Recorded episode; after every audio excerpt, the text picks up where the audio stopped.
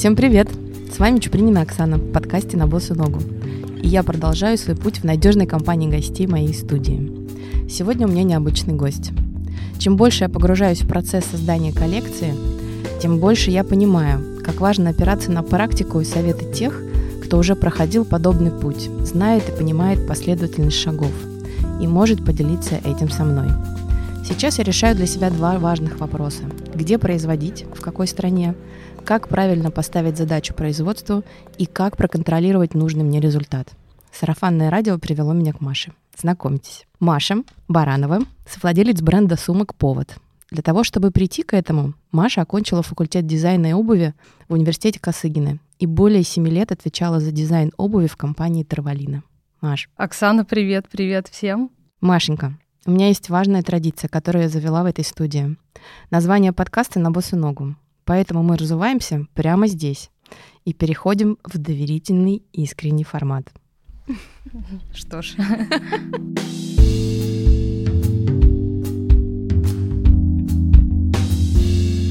Мой первый вопрос. Маш, скажи, насколько важно было получить профильное академическое образование? А, но сейчас, оглядываясь уже назад, я понимаю, что важно было получить э, такой фундамент. Сколько бы минусов не было в нашей системе образования, все равно это такая супер база, на которую потом я наслаивала еще какие-то дополнительные знания. В общем, для меня это было важно. Ты сама выбрала эту профессию или это подсказка родителей?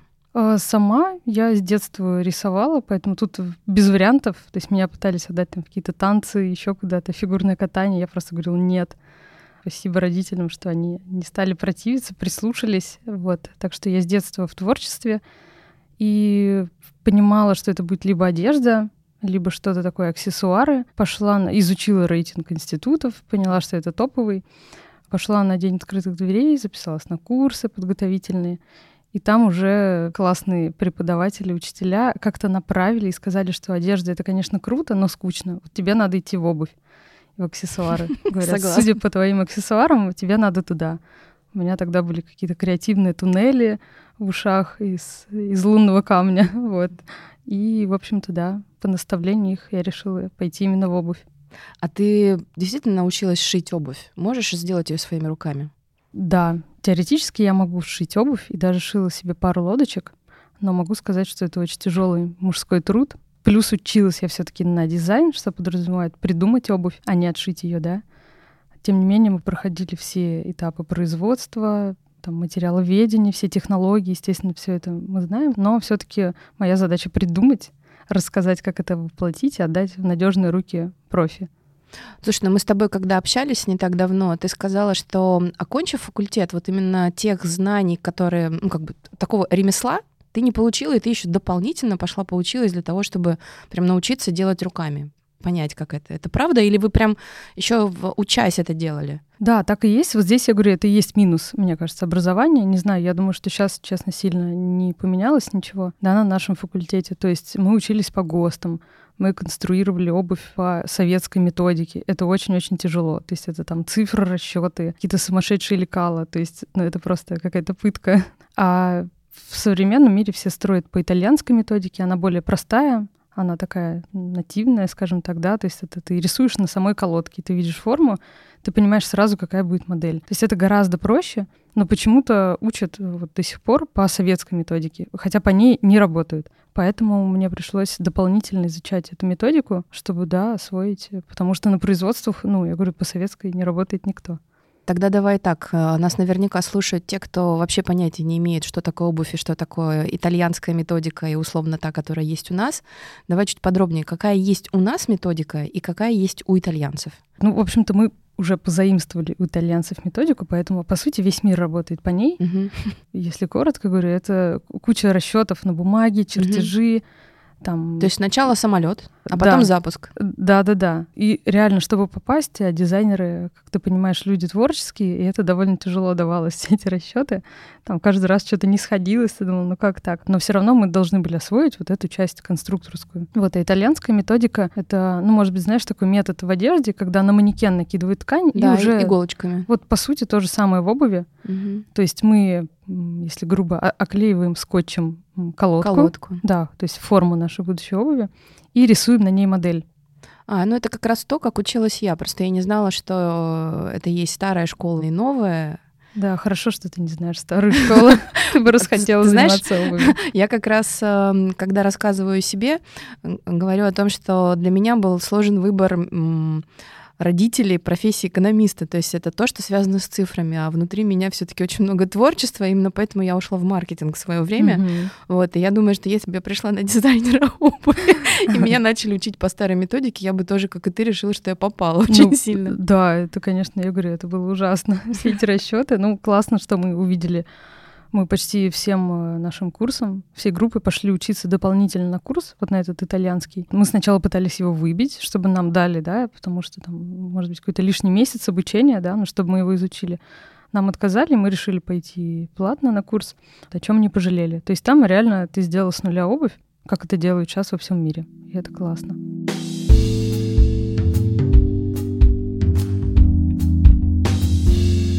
А как ты оцениваешь то, что происходит с профессией сейчас? В России, я имею в виду.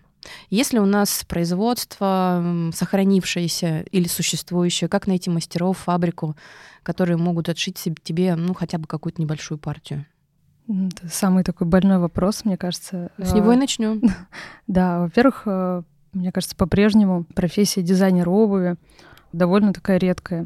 То есть если еще сравнивать по, там, по тому же обучению, туда идут очень мало людей, потому что это сложнее, дольше, ну и очень такая узкая специализация. И обучение действительно сложнее. Сложнее сама технология. И ну, насчет производства, производство у нас есть, но их мало, и они очень ограничены технологически. Да, и не все идеи, задумки, которые там, есть у тебя, да, можно воплотить. Например, если мы говорим про модельную обувь, про каблучную, да, которую ты хочешь запускать, то вот с этим точно будет беда, потому что все комплектующие, во-первых, э, которых у нас нет, да, это все тоже заказывается из Китая, Турции. Если у нас и делаются какие-то подошвы, то это с сильным запозданием. То есть, условно, тренд уже прошел, ну или там он третий год, да, и мы только решили отлить какую-нибудь подошву классную, ну, более-менее. Поэтому, да, производство есть, но, я говорю, с ними сложности, потому что их немного, и они очень ограничены. Но, но мы сейчас говорим о тех производствах, которые принадлежат каким-то уже существующим брендам, или есть производства, на которых можно прийти и разместить заказ? Обычно они работают и так, и так. То есть у них есть свой бренд, да, а, и они в том числе берут по контракту отшивать mm-hmm. какие-то партии. Я поняла. А что вообще считается небольшой партией в обуви? Например, какие примерно цифры в сезон были в Сервалино? Небольшая партия, ну, для примера я расскажу. То есть э, две самые такие страны популярные, да, для производства обуви — Турция и Китай. Угу. В Турции количество обычно поменьше, там от 100 пар, в принципе, берутся за заказ. В Китае от 300 пар. Э, ну, как бы, да, разница весомая, плюс э, это даже, скорее всего, не твоя разработка, то есть с нуля какая-то уникальная идея, а это скорее даже просто заказ, как отборка. Угу. Вот, то есть не разработка, а именно просто прийти, там, поменять цвет и заказать вот с пола, как мы это говорили. А если принести им свой дизайн, то это количество должно быть Скорее всего, больше. Ну, опять же, зависит от сложности. Mm-hmm. если ты пришел прям вот э, совсем незнакомый человек, да, обычно они хотят больше количества. Ну, в общем, если грубо, то 300 пар в Китае это минимум на модель. Вот. Насчет э, тервалины, для понимания, мы разрабатывали в сезон около тысячи моделей. То есть это очень много, представь себе количество. Просто То есть это цвета еще, размеры?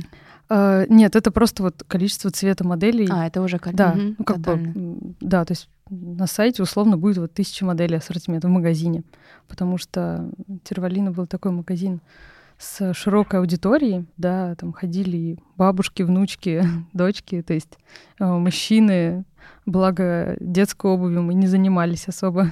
Поэтому где-то было тысяча моделей в Тервалине, и заказ был от 100 пар до 1000 на модель. То есть в зависимости от того, насколько в нее верили, если это хит, то его заказывали тысячу пар. То есть количество просто огромные были. А производство где-то не в России? А, Россия была в том числе, да. Также Турция, Китай, Европа, Бразилия даже. Но это не собственное производство, это размещение это заказа. да. Угу. То есть это со своими технологами, дизайнерами, там, байерами, да, но это все таки контрактное производство.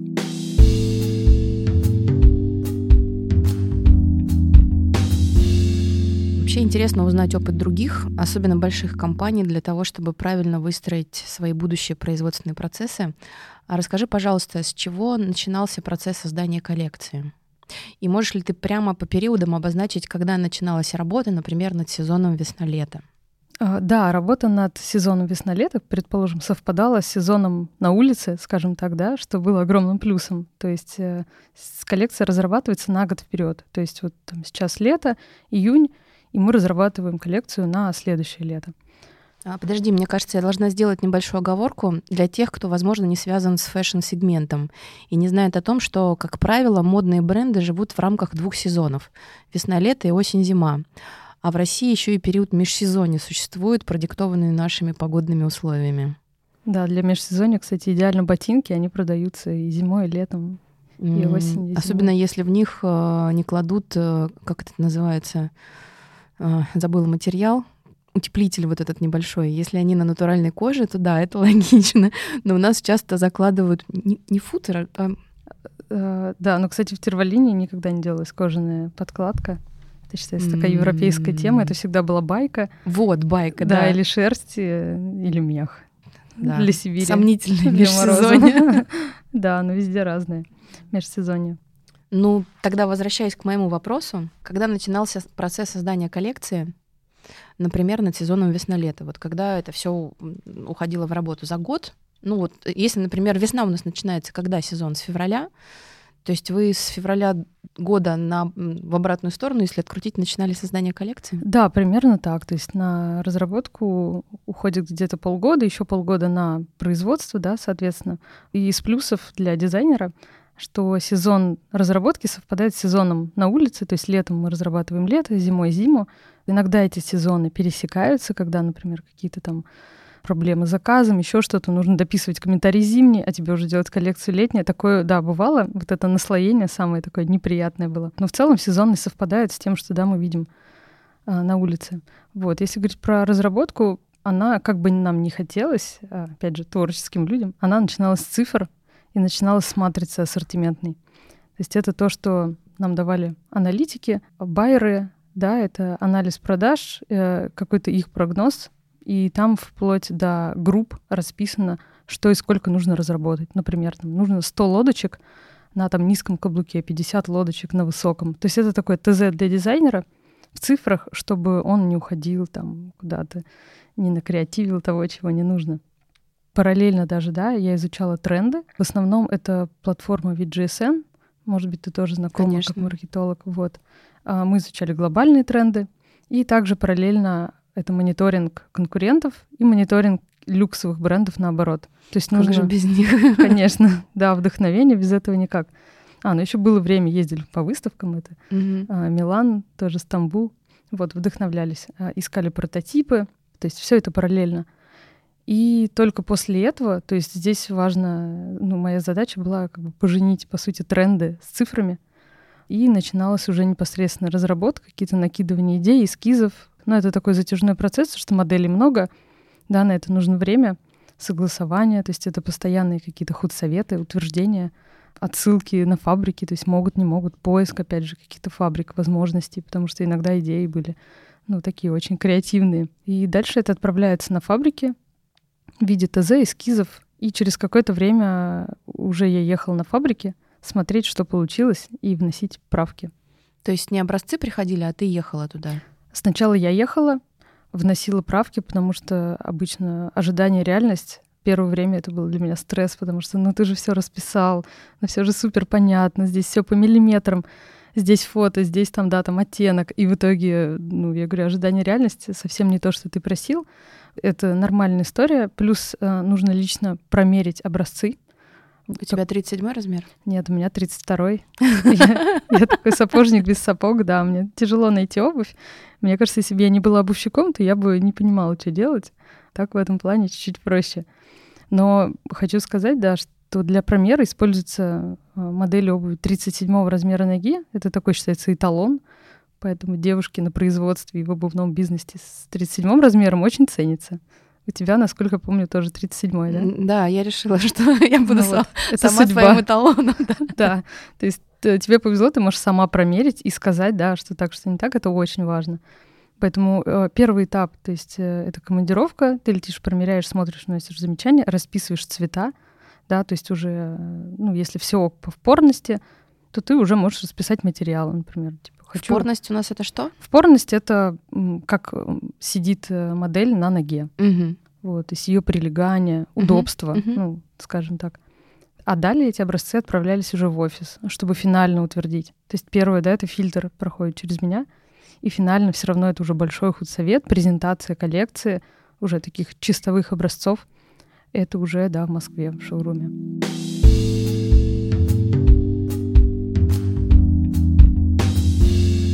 А если вот э, все заказали, произвели, при, приехало все в Москву, э, на склад проверяем, и вдруг обнаруживаем, что что-то пошло не так. Да, что-то пойти не так может вообще всегда. Производство — это всегда брак, даже там в небольших каких-то количествах. Поэтому технологи — это вообще какие-то герои обувного мира. Но хочу сказать, что технолог присутствует на производстве, и он всегда смотрит, как происходит процесс. Да, и находит всегда в процессе косяки, без этого никак. И также проверяет, э, ну, например, в Турции, да, если он находится, когда все это уже начинает там, паковать на линии, то есть в процессе она тоже обнаруживает, например, брак. То есть такой сильный фильтр. Но да, бывало так, что в Москве тоже можно было что-то найти неприятное. А, с учетом того, что мы говорим о твоем предыдущем опыте, это бренд Тервалина, насколько модной была та самая обувь? То есть ты сказала, что была целевая аудитория, мужчины, женщины, а, подростки — но я понимаю, что это не покупатели Зара, для которых, например, очень важна там, самая горячая модная вещь. То есть ты же могла, наверное, это называется последователи, если не помню, не, не ошибаюсь, сегментации. Это были последователи? А, а вот кто еще ниже, я забыла? А, супер, супер последователи. Честно, я тоже не помню. Консерваторы или что-то такое? Наверное, да, что-то такое. То есть это вот э, минимальный риск получается, да? А, да, но тут э, на самом деле Тервалины такая реально супер широкая аудитория. Для тебя, наверное, это звучит дико, но это такая обувь для всех была. Ну, не, не, нет, я прекрасно все это понимаю. Мой опыт в маркетинге как раз да? меня смирил совсем, да. Вот, э, да, поэтому очень разный контингент и изначально, ну, наверное, еще до моего появления это был больше комфорт. То есть mm-hmm. это всякие и немецкие были там марки представлены тоже, прям комфорт-комфорт. Когда я пришла, наняли большую команду дизайнеров, разработчиков, и мы пытались как раз-таки привлечь новую аудиторию. И вот за время, пока я работала, аудитория сильно омолодилась. И это факт. Поэтому у нас были какие-то тоже названия там по возрасту, тоже по, вот, по типажу. Ли, линии скорее, да? Ну, и линии, и типажи людей. То а, есть угу. там тоже был, ну вот а консерватор, угу. тоже там тренды, ну, те, кто любит тренды. Трендсеттер. Да, трендсеттеры. Конечно, их было в меньшей э, степени. То есть если говорить про Зару и Тервалину, но это два разных совсем покупателя. Если для Зары э, важны тренды, да, то в Тервалине, даже если это красивая обувь, но все таки она должна быть удобной. То есть не получится, как в Заре, красивой и невозможно ходить. А как вообще а, ты с собой справлялась. То есть я понимаю, что ты человек творческий и очень модный. И когда ты, с одной стороны, хочешь э, сделать какой-то вау-эффект, э, продукт, который удивит, не знаю, понравится, и тот, в который ты вложишь свой талант дизайнера, а в итоге ты делаешь обувь э, категории комфорт, и это минимальный риск. Вот как ты внутри себя могла это усмирить? Я как-то с этим смирилась в первый год, даже не знаю как, честно говоря, потому что творческие люди, они такие обидчивые довольно. Я поняла, что это работа, да, мне нужно делать, э, ну, условно, наша задача, чтобы это продавалось. Но все равно я на худсоветах э, выбивала в заказ свои модные модели, самые-самые модные. Говорила о том, что это тренд, я в него верю, и нам обязательно нужно а, это заказать. Вот. Э, здесь просто не поспоришь, потому что нет аналитики, не на что опираться. Здесь только вера, собственно, в тренды и в мое какое-то видение тоже.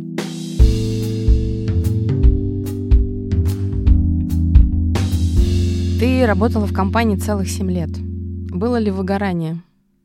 Да, конечно же, было. В какой-то момент я помню, я прям такая, все, ухожу, пойду, не помню, у меня были мысли, типа, пойду открою свою гончарную мастерскую, еще что-то, пойду бить татуировки. Отучилась даже там на татуировщика. Вот, это нормально. Но потом поняла, на самом деле, что я не давала себе отдыхать, что бесчисленные командировки и там переработки, потому что в командировках ты там работаешь до ночи, не отдыхаешь, прилетаешь, и снова это рутина. Поэтому после такого классного отпуска я подумала, да нет, все в принципе хорошо, поэтому важно себе давать отдыхать в любой профессии. Ну, мне кажется, да. А вот а, сейчас, работая над личным брендом, ты также бережно к себе относишься? А, не всегда это получается, особенно на этапе запуска. Я думаю, ты понимаешь, о чем я. Тем более, что параллельно я работаю персональным стилистом, и приходится совмещать. Но с другой стороны, сейчас мне безумно нравится то, как выстроен, да, мой как-то рабочий график, что я как раз-таки не перегораю. То есть я, во-первых, вижу, работаю с клиентом, понимаю, что они хотят, общаюсь, а, делаю их красивыми и параллельно создаю свой продукт, и это очень классно. И то есть ты не устаешь, тебе не надоедает. Мне кажется, ты еще таким образом хорошо изучаешь целевую аудиторию. Да, конечно. Знаешь, что хотят купить и что не могут найти на рынке. Это сто процентов. Слышишь все боли, да, найти идеальную сумку, найти идеальную обувь. Да. Еще, кстати, классно тоже мое было первое восхищение, когда начала делать разборы гардероба, параллельно работая в Тервалине, да, опять же, чтобы как-то отвлечься, и начала видеть у них в гардеробах свою разработку. Это очень прикольно. То есть одно дело, когда ты видишь на улице, и видишь, понимаешь, что ну да, это твоя модель. Другое дело, что ты приходишь и говоришь, вот мои любимые туфли, и показывают, и ты говоришь, что да, я их делала три года назад. Серьезно? Да, это очень классно. Но мне кажется, это вообще это, это то, к чему надо стремиться, то есть увидеть э, благодарные глаза, не знаю, услышать эти слова, и это вот как раз окрыляет. Да, это точно, это супер мотивация.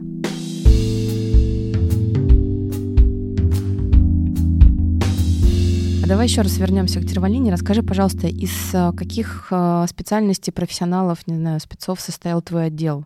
А, Кто я... нужен да. технически для того, чтобы это все Да, я могу рассказать, с кем я взаимодействовала.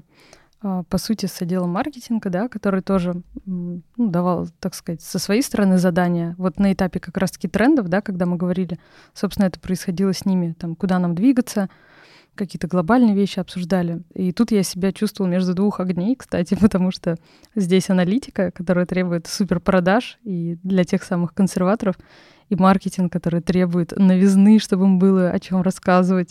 А ты посередине пытаешься и тех, и тех успокоить и сделать всем классно. То есть это маркетинг, потом это закупки, это байеры, угу. то есть те, кто непосредственно закупает, аналитики, естественно, с которых все начинается, и технологи. Наверное, вот это основные люди, с кем ну, я взаимодействую, и без которых тоже никак не обойтись. А ты всегда знала, что ты создашь свой собственный продукт, запустишь свой собственный бренд? О, честно, нет. Это вот история не про меня, когда там намечтала какие-то визуализации. Mm-hmm. Вообще нет. У меня как-то всегда так легко все происходит. А, но мне кажется, это логичная история про развитие дизайнера, да. То есть, если тебе все нравится, логично, что ты когда-то откроешь что-то свое. Ну да. Поэтому как-то все так вот спонтанно закрутилось, вот, но такой цели не было. А чем отличается работа на себя, помимо той колоссальной ответственности, которую, я уверена, ты чувствуешь? Ой, сложно сказать. Ну, наверное, больше ответственности. То есть, если там как раз ты мог, да, собственно, там спросить условно, ну, окей, да, это мы не хотим заказывать, серии, как скажете, раз там аналитика так говорит, здесь еще на начальном этапе не на что опереться. То есть mm-hmm. нет, собственно, аналитики, и ты как бы на ощупь пытаешься интуитивно понять своего покупателя и как-то его боли ну, воспроизвести уже вот в продукте, в готовом. Ну, конечно, это сложнее. И первое время ты делаешь все, ты за всех. Нас э, двое, да, мы открыли с подругой бренд, поэтому мы, по сути, вдвоем делаем практически все вещи и до сих пор даже делаем доставки сумок, чтобы лучше узнать покупателя, общаемся, почему они выбрали такой цвет. Ну, вот. Это вообще крутой инсайт, на самом деле. Чем э, больше ты сейчас будешь в контакте с той аудиторией, которая покупает тебя, тем больше ты будешь о них знать, да. Да, конечно, это очень классно, и общение в кайф, и они всегда рады видеть, что перед тобой создатель. А где расположено производство? Как вы все это делаете? А, производство расположено в Китае. Мы сейчас еще хотим перебраться и в Турцию, и в Россию. Поэтому сейчас уже работаем над новой коллекцией в других странах. Прям большие объемы? Ну, для первой коллекции, да. Я считаю, что большие. То есть э, вы сейчас выпускаете какую свою коллекцию? Осеннюю. Осеннюю? Да, на осень. Но она по номеру какая? Вторая. Вторая. Да. То есть вы только-только начали? Да, мы только начали. Единственное, мы решили, что мы будем не такой, не про fast fashion, да, что у нас не будет сезонных э, коллекций, не будет сезонных распродаж. Поэтому вот сейчас у нас так получилось, что коллекция вышла э, как бы раз в год. и вот следующее через год. Так, я так поняла, что нужно еще пояснить кое-какой термин. Fast fashion — это тоже не для всех, это для людей, которые э, работают в индустрии. Это то, что называется быстрое производство. То есть мы увидели это на подиуме, быстро воспроизвели, и вот уже, пожалуйста, это в магазине. То есть вот, не знаю, вчера прошел показ Кристиан Диор, и через два месяца ты можешь это купить. Такие вещи могли себе позволить только крупные фэшн-бренды, такие как Zara, Манго и H&M, у которых есть локальные производства, которые могут быстро шевелиться, крутиться и быть гибкими. Да, и, и это, и плюс немножко другая концепция, именно если говорить про потребление. Вот, все-таки у нас э, супер качественный товар из э, хорошей кожи, и это такая нескучная база. То есть это не быстро проходящий тренд, в отличие от той же там Zara, Манго. Поэтому еще немножко другая концепция.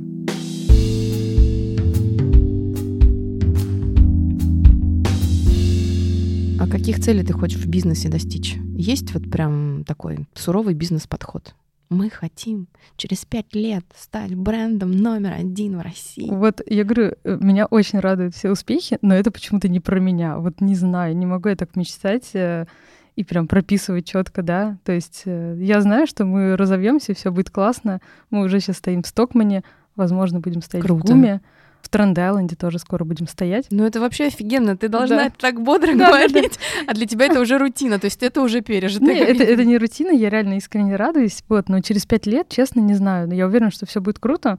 Вот за глобальные мечты у меня как раз моя компаньон Юля отвечает. Вот она мечтает по-крупному. Когда я там говорю, ой, ну может быть, как, там когда-нибудь шоурум будет, вот смотри, можно так сделать. Она такая, не когда-нибудь, через полгода все, у нас будет Отлично. шоурум. Да. I like it. Да, да, да. Вот здесь она за это отвечает, за что ей благодарна. Но, а, окей, ну, ну вы же, наверное, как-то собирались э, по девичьи, по бизнесовому обсуждали, что вы хотите а, этим брендом сказать вообще миру о себе. Да, безусловно. То есть э, хотелось первую очередь радовать наших девушек, женщин. Опять же, говорю, работая стилистом, я вижу, что правда нужно. То есть э, про сумки первая коллекция наша, она не супер трендовая, опять же, да, она будет актуальна там и через пять лет, но она не скучная. Она, это сумка-конструктор, все это отстегивается. В общем, мы попытались э, наши мысли и отразить в коллекции. Плюс э, у нас бренд с заботой об экологии. Мы искали долго да, материалы, которые перерабатываются. Это тоже был такой затык, чтобы это были реально сертифицированные материалы, да, на которые есть международный сертификат. В общем, подкладка на всех сумках у нас из переработанных рыболовных сетей. Ничего себе. Да, то есть мы еще хотим немножко тему экологии тоже ну, развивать. Несмотря на то, что это кожаные сумки, но тут э, как-то а, веганство и экология, они ну, немножко ну, разделимы, в общем-то.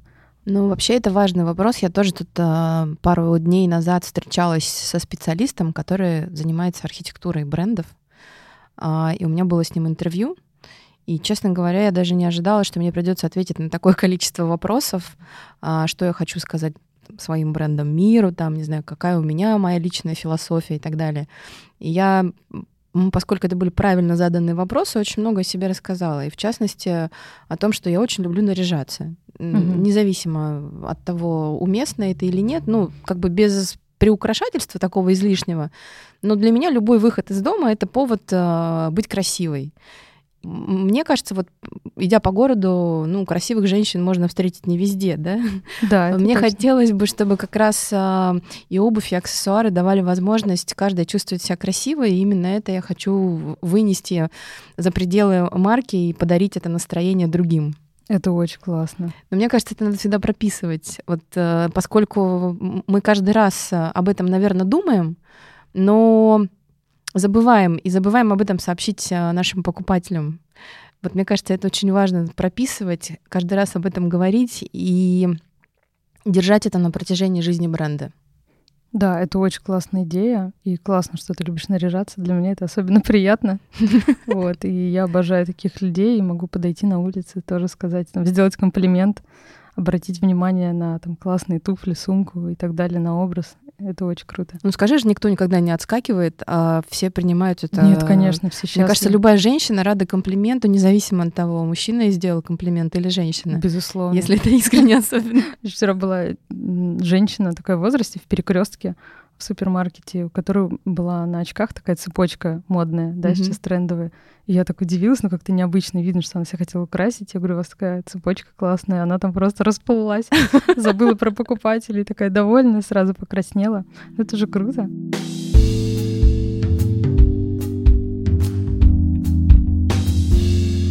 Ну что, а у меня есть вообще традиционный вопрос для всех моих гостей. Я прошу вспомнить любимые туфли моего гостя. Вот, пожалуйста, вспомни свои самые любимые туфли. Это могут быть твои, это могут быть туфли твоей мамы, это могут быть туфли твоей лучшей подруги, твоей старшей сестры, а может быть какой-то киногероини, которую ты до сих пор помнишь и можешь описать. Опиши их. О, на самом деле очень классный вопрос. И сначала я подумала, не помню свои любимые туфли, а потом вспомнила сразу две. Но это не совсем туфли, это, наверное, мамины сапоги из там типа 90-х, что ли, 2000-х. Это просто сумасшедшие. Вот если бы они сейчас были, это просто супер тренд. Вот то, что сейчас супер актуально. Они были очень экстравагантные из меха. Ну, это корова, его называют пони, на самом деле это корова. Серьезно? Да. Какая жалость. У меня как раз есть парочка, но я ну, возможно. трепетно отношусь к ним как пони. Да, но они супер дорогие, скорее всего, тогда будут. Вот, в общем, это были остроносые, такие экстравагантные сапоги из э, меха с, со шпилькой, выкрашенные в такой красный цвет с черным леопардом. То есть ты можешь представить себе острый нос. Это драма.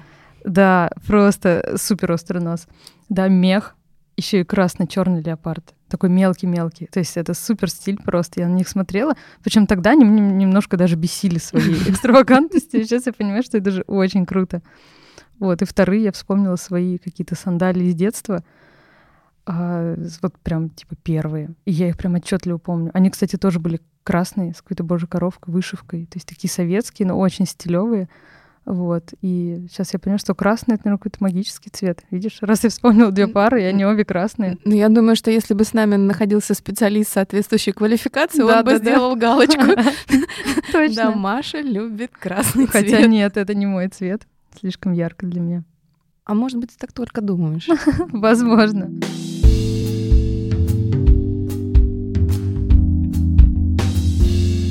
Давай тогда к серьезным вещам. Что ты думаешь происходит с нашим рынком и кого ты считаешь сильными брендами? Кто выживет, кто нет? Вернется ли к нам Зара вообще? Но с рынком происходят интересные времена, как совсем, в принципе, да, с обувным рынком. А, Ему приходится, с одной стороны, непросто, потому что, повторюсь, все комплектующие в основном это все-таки не наши. Да, те же там каблуки, подошвы, колодки. Но у меня есть надежда. Я так верю в светлое будущее. У меня есть надежда, что наоборот это толчок для развития. Да, опять же, вот пример, ты хочешь открыть свой бренд, это очень классно. И слышишь каждый день от людей, что они хотят, ну, они верят, они хотят вкладываться в производство, там, в свои бренды. Да, обувь — это супер тяжело. Проще открыть бренд одежды. Но это интереснее, и ниша наша, она такая более узкая. Поэтому я верю, что через какое-то время у нас будет развитие в этой сфере. А насчет Зары я не знаю, честно, и не особо это волнует. Как-то ушли и ушли. Что ж, Ну да, ушли и ушли. Приятно было наблюдать. А, Да. а, Мне кажется, мы легко переживем их отсутствие. абсолютно. Но хотелось бы получить что-то взамен. Да, я знаю, что придут взамен уже турецкие бренды, а там их очень много. Всякие там и Пикьоль, это замена Массима, чуть дешевле, по-моему, Твист. И тоже они сейчас подписывают, по-моему, договора и придут осенью к нам. Поэтому, честно, это, мне кажется, даже лучше Зары. Вот. И насчет клиентов моих э, по персональному стилю хочу сказать, что многие прям, кто раньше одевался только там, не знаю, в Европе, да, не знал, что такое вообще, что существуют российские бренды, Сейчас они прям принципиально просят, они говорят, найдите мне капсулу, хочу поддержать российских производителей. Это очень классно. Как приятно. Да, это прям приятно слышать. А какой, как тебе кажется, ценовой сегмент обуви сейчас а, наиболее свободен у нас? Ну, то есть вот какие перспективные ценовые сегменты и товарные есть? Чего сейчас не хватает? Честно, мне кажется, не хватает всего. То есть я вчера была в иконике, а, да, то есть начало июня, и я понимаю, ну, я выбираю клиента обувь, а обуви нет. Ну, то есть я смотрю полупустые полки и не понимаю, почему, потому что у них всегда супер все с мерчендайзингом, и я поинтересовалась, смотрю, нету размеров, прям вот выбитые, да, большинства уже нет. Это новая коллекция, начало лета. Ну, а где еще покупать, конечно? Вот, и они говорят, а мы продали уже больше половины своей, э, своих запасов. Так что скоро придет уже осенняя коллекция, и они будут продавать осень, потому что, ну, как бы, да, многие закрылись, и все переключились на российские бренды. Но в этом плане иконика молодцы, и мне кажется, что вот этот сегмент такой средний плюс, он будет всегда актуален, потому что эта обувь, ну, довольно качественная, все таки не на один сезон, при этом, ну, условно доступная, да, то есть такой средний сегмент, мне кажется, супер популярный. А за какими еще российскими брендами ты следишь? Ну вот из интересных э, таких э, два меча, может быть, слышала. Нет, погуглю. Э, это такая замена конверсом, по сути. Там а, все, все, я поняла, поняла, поняла. Да, да, да, они есть на Ламоде, сейчас много где, в том же Гуме в секции, в, в цветном, по-моему. Угу. Вот, по сути, такие советские конверсы. Там э, какой-то мужчина загорелся идеей и решил воспроизвести вот прям вот по прототипам советским. Ну, кеды, кеды. которые были у нас у всех на физкультуре. Да, но они реально очень классные. Ну, да. Сейчас тоже к ним супер интерес. Это прям прикольно, тем более, что эта тема актуальна, такая тоже ретро. Вот, наверное, из самых ярких вот сейчас вспоминаю их. Удивительно, я встречалась э, в этой студии еще с одним человеком, и мы тоже говорили о кедах. И почему-то посчитали эту обувь перспективной. Наверное, все-таки кеды будут жить всегда. Я думаю, что да, они не уйдут из нашей жизни точно. Ну ладно, это будет моя следующая линия. Но, кстати, люди... Кеды на каблуке, я знаю, что это тоже возвращается. Да, кстати. Но я могу сказать, что люди соскучились по каблуку. Даже еще вот год назад работая там с аналитикой, да, вот в большом бренде, какой-то период э, зашли к нам кеды, и не уходили. И я говорю, они не уйдут. Но было очень видно, что люди соскучились по каблуку. Вот после пандемии это особенно, да, видимо, хотелось праздника, как тебе, наряжаться, показывать себя миру, когда открылись все там, не знаю, рестораны, кафе. Ну, конечно, уже ну, там, в кедах, спортивках не очень хочется, да, гулять, уже хочется нарядиться. Поэтому был прям такой всплеск, и мне кажется, в принципе, ну, каблук тоже не уйдет люди еще так начинают э, заново его любить. Ну, помнишь, так. Э, с чего начинался феерический успех э, силуэта New Look Кристиан Диора, да? Да, да. Закончилась да. война, все вспомнили, что есть мужчины и есть женщины, а не только люди, которые помещены в определенные обстоятельства. И, собственно, вот этот яркий подчеркнутый женский силуэт, он как раз поэтому стал таким популярным. Да, так и есть. Так что каблуки супер. Наряжаться, радовать глаз и быть красивыми. Прям да. мантра.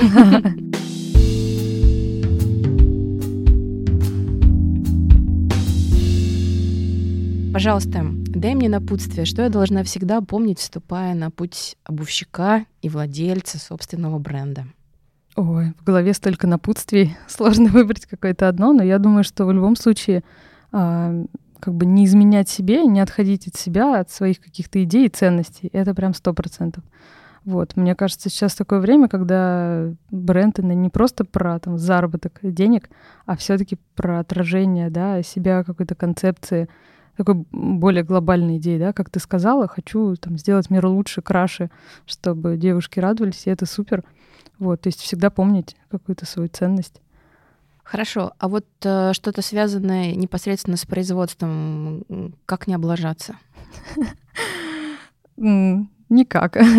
А, ну то есть да. э, ложа и делай свои ошибки э, и правильным образом э, да. реагируй на них. Да, я могу сказать, что ну, как бы у меня довольно большой опыт, да, был по этой части, и вторая моя коллега-компаньон, она, собственно, работала байером. То есть у нас такая суперсила, да, это цифры, там аналитика тоже, и, собственно, там дизайн. И все равно даже с нашим суперопытом, ну, косяков не избежать, реально. То есть производство — это всегда такая история.